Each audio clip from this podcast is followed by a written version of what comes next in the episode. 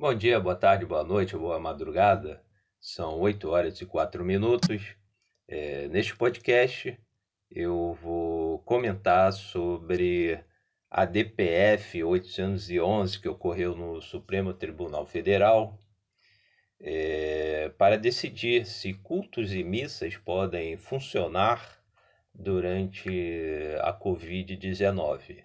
No caso, é, o Supremo Tribunal Federal já decidiu que governadores e prefeitos podem decretar, conforme as necessidades sanitárias locais, medidas restritivas, lockdown, por exemplo, aplicar multa é, para o descumprimento, como não uso de máscara, é, aglomerações e frequência em praia, é, etc.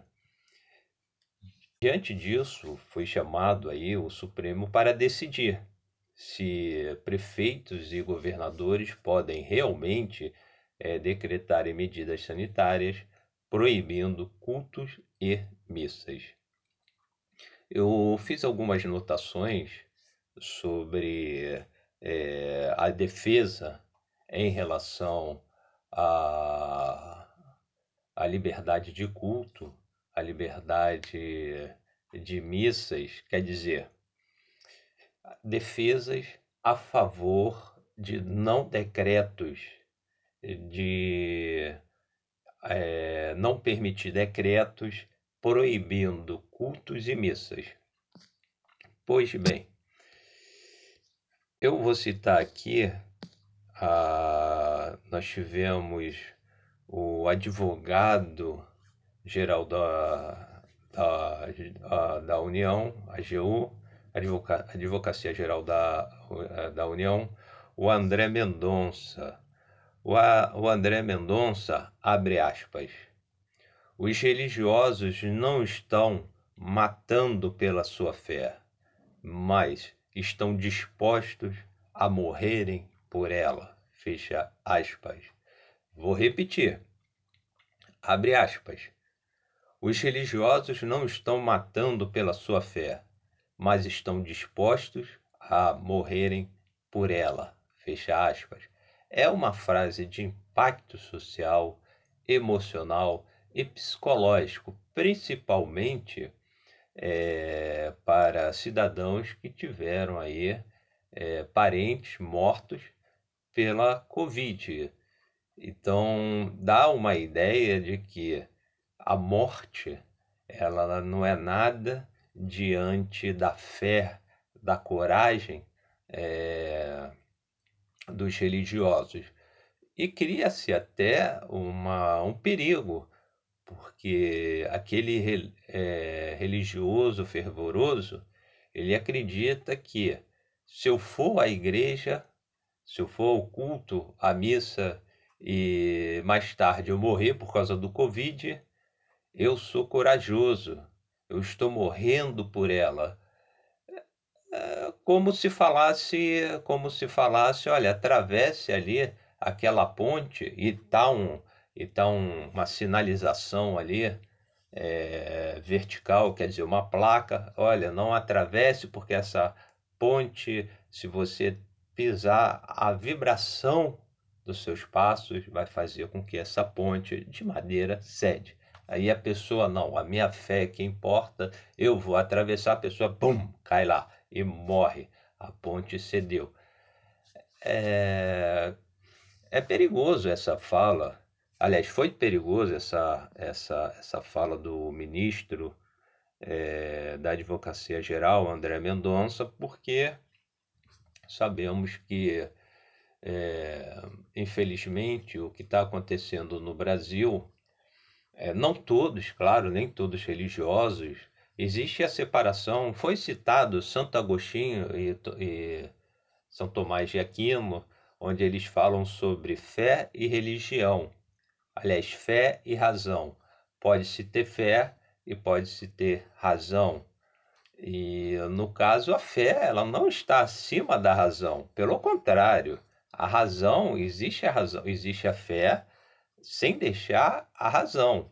Isso não quer dizer que o, o fiel ele vai, é, vai morrer pela sua fé? Não, por quê? Porque antes, dentro de Santo Agostinho e Tomás de Aquino, existe a razão. Existe a razão que vai fazer o quê? Vai fazer com que o fiel pense. Peraí, é, existe, existem estudiosos como virologistas, é, epidemiologistas, existe a ciência e a razão, ela fala que, ela transmite, ela tem a sua essência de a pandemia, ela existe, o vírus existe e a pessoa pode morrer. Então a fé, ela fica em segundo plano, entra a razão e não a fé, a fé cega. A fé cega que faz o quê? Faz com que a pessoa não acredite, é, tome é, posturas, tenham comportamentos é, incompatíveis com, a, com as medidas sanitárias. No canal do, no canal no YouTube, o canal do site Intercept Brasil, ele fez um pegou vários trechos de cultos e missas é, de cultos evangélicos.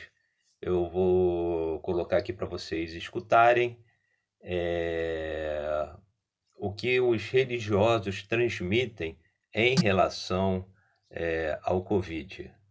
Vamos, eu vou começar.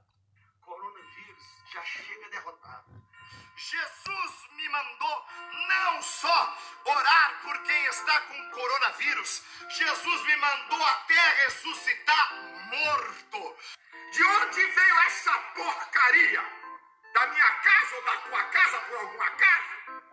As últimas pragas do mundo vieram de onde?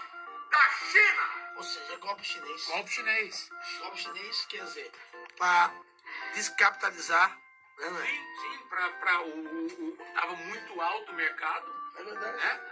Abaixou, eles estão lá meio que sem comida, a comida tá muito caro. Os caras comem morcego lá na China. Os caras pegam o rato vivo assim, ó, segura e morde e come pela boca. Eles tinham que ser censurados é na ONU. O epicentro tem sido a Europa. Hoje é um, um continente pós-cristão. É o ateísmo que está predominando. O islamismo, o homossexualismo. Cretino, bandido, vagabundo, inescrupuloso. Existe muito alarde, muito alarme. As indústrias farmacêuticas estão aí ficando bilionárias porque eles pegam um jato aí, cria lá um vírus no laboratório, joga em cima numa cidade, aí todo mundo corre para a farmácia. Eu corro pro evangelho. Como é que é essa história? Ah, eu não fui para a igreja por causa do corona, não fui pra... Você engana a si mesmo, mas a Deus ninguém engana. Isso se a pessoa não ainda escuta, se ainda não recebeu o castigo de não vir para a igreja e ainda pegar em casa mesmo. Eu desafio uma igreja, não é só a plenitude, que é revestida de oração, que é revestida do poder de Deus e do Espírito Santo. Ela pode pegar coronavírus, pode pegar o que for lá fora, mas na casa de Deus o desafio Deus está mandando, não é vocês que tem que temer aqueles vírus, é aquele vírus que tem que temer um crente cheio do Espírito Santo. Não se preocupe com o coronavírus, porque essa é a tática, ou mais uma tática de Satanás. Seja o que for, coroa de onde for, nós vamos amarrar em nome de Cristo e mandar embora. Nós não podemos ter medo de jeito algum. Cretino, bandido, vagabundo, inescrupuloso. E os países que, que têm a bomba atômica, será que eles podem, eles podem usá-la contra esse vírus? O coronavírus? Nada. Eu tenho um caso na igreja, a moça de Itaquera, em que a moça estava com o coronavírus. Domingo ela vai levar. E não fui eu que atestei, foi o Hospital da Santa Casa, Santa Marcelina de Itaquera. E agora voltou o exame da cura. Cretino, bandido, vagabundo, inescrupuloso. Vai tocando nos pulmões agora, vai limpando, Senhor, as vias respiratórias. Me andou que essa mantine resta. Você que não é um patrocinador, esse dia nós estamos precisando muito da sua ajuda. Eu estou abrindo o coração. Porque os nossos compromissos estão de quarentena, não, não estão de quarentena, estão livres. Quando você não tiver uma coisa boa para falar, fica quieto. É, vocês escutaram, no caso Pastores, teve o R.R. Soares, que depois ele se apresentou é, nas redes, é, nas, na, na TV, ele de máscara pedindo doação. Outro pastor falando sobre a imunidade total dentro da sua igreja, que poderia sim ser contaminado pelo Covid em, fora da igreja dele, mas na igreja dele não. Outro pastor falou que as indústrias farmacêuticas, passando com um avião, lançando aquela fumaça branca, está contaminando é, para as indústrias ganharem dinheiro, para as pessoas correrem. Porém, na igreja dele se procura. Eu achei interessante sobre a, é, e outra igreja falando: você não deve temer o vírus, ele deve temer você. Sim, nesse pequeno trecho, é, um, um apoio psicológico, emocional, onde as pessoas não devem temer. Porém, deve sim, deveria ser complementado, deveriam sim, é, deveria o pastor, vocês não devem temer o vírus, vocês devem se protegerem para vocês não temerem o vírus, porque coloca uma situação onde é, a fé em si, sem os cuidados é, relacionados às medidas sanitárias, como é, uso de máscara, distanciamento social, evitar aglomerações e, de uma certa maneira, é, obedecer às medidas sanitárias, porque são de profissionais da área de saúde, epidemiologista, virologista, então deveria, sim, conforme pregava Santo Agostinho e Tomás de Aquino, fé com razão, não somente a fé, quer dizer, não há possibilidade da razão e a fé estarem separadas, uma completa a outra.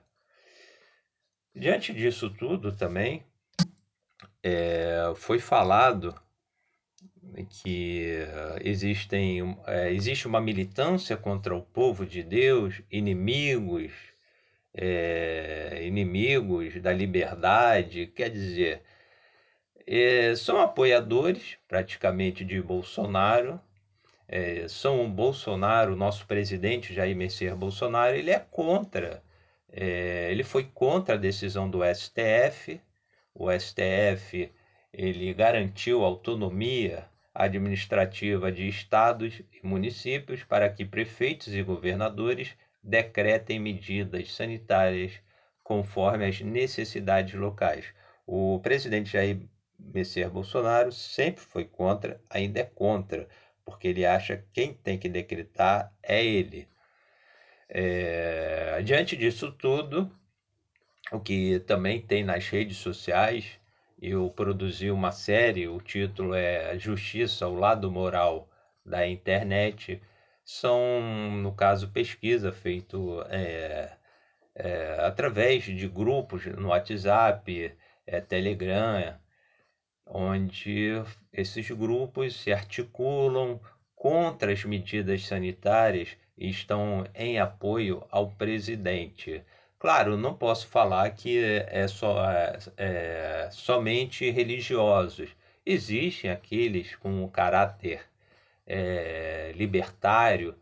O libertarianismo ele prega o estado mínimo, a não intervenção demasiada no, nas liberdades individuais na área econômica, na área econômica. Então, nessa parte nós temos grupos de é, comerciantes, empresários que são contra é, as medidas sanitárias de lockdown, quer dizer, é, proibição de funcionamento de estabelecimentos é, comerciais. Só que é interessante que a filosofia libertária no Brasil ela não é aplicada totalmente porque os libertários eles pensam no Estado mínimo, aí seria até o anarcocapitalismo, melhor dizendo, mas vou botar assim na, é, na conta dos libertários, eles, eles acreditam que o Estado não deve intervir é, demasiadamente nas liberdades públicas. Então há uma diferença entre os libertários e os religiosos. Os libertários, por exemplo, é por exemplo, eles pensam, bom, o Estado não deve decidir se casais gays podem casar ou não, se pode, se podem andar na rua é, abraçados, se podem beijar na boca. O Estado não pode criar lei, é, normas, no caso, é, proibindo. E no caso, o que, que, o que, que está acontecendo? O grupo, a bancada evangélica, ela em 2000, em 2006 é, teve o PL 122, PL 122 de 2006, que era é, tratava da criminalização da homofobia é esse é, o PL 120, é, 122 de 2006 foi até 2017 sendo apreciado e tudo, se encerrou e não houve a criminalização. A criminalização da homofobia só ocorreu depois que foi parar no STF e o STF, ele no caso considerou sim o crime de racismo contra os LGBTQ+, LGBTQ+. Então os evangélicos ficaram, ficaram estarrecidos do, é, diante dessa decisão. Eu posso citar um artigo que eu escrevi e o título é eu vi duas, é, é, duas pessoas do mesmo, do mesmo sexo é, se beijando dentro de um ônibus. Posso chamar a polícia? Vi vários comentários falando que é, já, é, já é um desrespeito é, heterossexuais se beijarem na, é, nas vias públicas. E, da mesma maneira, comparativamente, os casais gays não deveriam se beijar é, nas vias públicas. Então, veja a construção da frase, é bem interessante onde se coloca tipo um ato obsceno, onde se coloca as crianças vão ver, não vão entender, os adultos, sejam heterossexuais ou não, se, é, se beijando nas vias. Então, para impedir a liberdade individual, onde os libertários defendem, é, se coloca a supressão da liberdade individual é, dos heterossexuais. Então, quer dizer, heterossexuais não podem se beijar nas vias públicas. Se não podem, também não podem o quê? Não podem é, os gays. Então, o libertário ele vai chegar e vai falar: isso é absurdo. É absurdo porque é, o Estado não pode aí proibir, não pode lá o guarda falar: olha, não, isso tinha no Brasil, né, tinha guardas ali que chegava é, os bons costumes. Olha, não, você está se beijando já meio lascivamente, você não pode. Quer dizer, guardas dos bons costumes tinha isso, até a, a população, o povo em si, tanto que é, as mulheres elas não poderiam andar desacompanhadas e estou falando isso do século XX, é, 1930, 1920, mulheres não poderiam andar desacompanhadas é, nas vias públicas. É, tinham que andar com uma presença masculina da família. Se andasse com um estranho, ia ficar, ia ficar assim, é, muito estranho, por, porque a mulher ou andava com um familiar ou andava com o marido, com um estranho, conforme nós vemos aí, amizades, é, sem nenhum relacionamento sexual. Então, quer dizer, naquela época não era bem visto, assim como a mulher solteira não era bem vista pela sociedade. Então, nós temos aí essa, esse grupo é, de religiosos, esse grupo de pseudo, é, pseudo-libertários, contra as medidas é, sanitárias decretadas por prefeitos e governadores. A militância, existe a militância, estou sendo até redundante, né? essa militância contra o povo de Deus, é, quer dizer, os decretos dá a entender, até eu me baseando nessas pesquisas que eu faço em grupos, WhatsApp, Telegram, é, tem também no YouTube vídeos falando o comunismo está querendo tomar conta do Brasil e tem padres, vocês podem procurar no YouTube, é Padre Comunismo. E esqueci o nome desse é, do padre, ele falando que o comunismo quer destruir a Igreja Católica é de dentro é, para fora. É, ele fala sobre a ideologia de gênero e no caso quer destruir o povo de Deus. Quer dizer, existe esse grupo organizado, esse grupo organizado formado por religiosos e formado também por pseudo-libertários. De um lado, é, religiosos visando o quê? Visando a liberdade de culto, porém uma liberdade conforme vocês escutaram é, é, do site, aliás, do canal do, do canal no YouTube do Intercept Brasil, religiosos falando, não, a China, e eles falam, a China, é a China que produziu o, o, o vírus, a China quer destruir os valores sagrados, é, entre esses pseudos libertários também, e falam, e falam também que tudo é comunismo. Nós estamos vivendo é, no Brasil uma ideia de que o comunismo está, que, está querendo invadir o Brasil, é, modificar todo o status quo, esse status quo que é anterior à Constituição de 1988. É, foi citado também depressão, é, no caso pesquisas divulgadas pela Fundação Getúlio Vargas e Fiocruz, é, aumentou o número de, é, de casos de depressão é, neste momento de pandemia, não só aqui no Brasil, mas em outros países.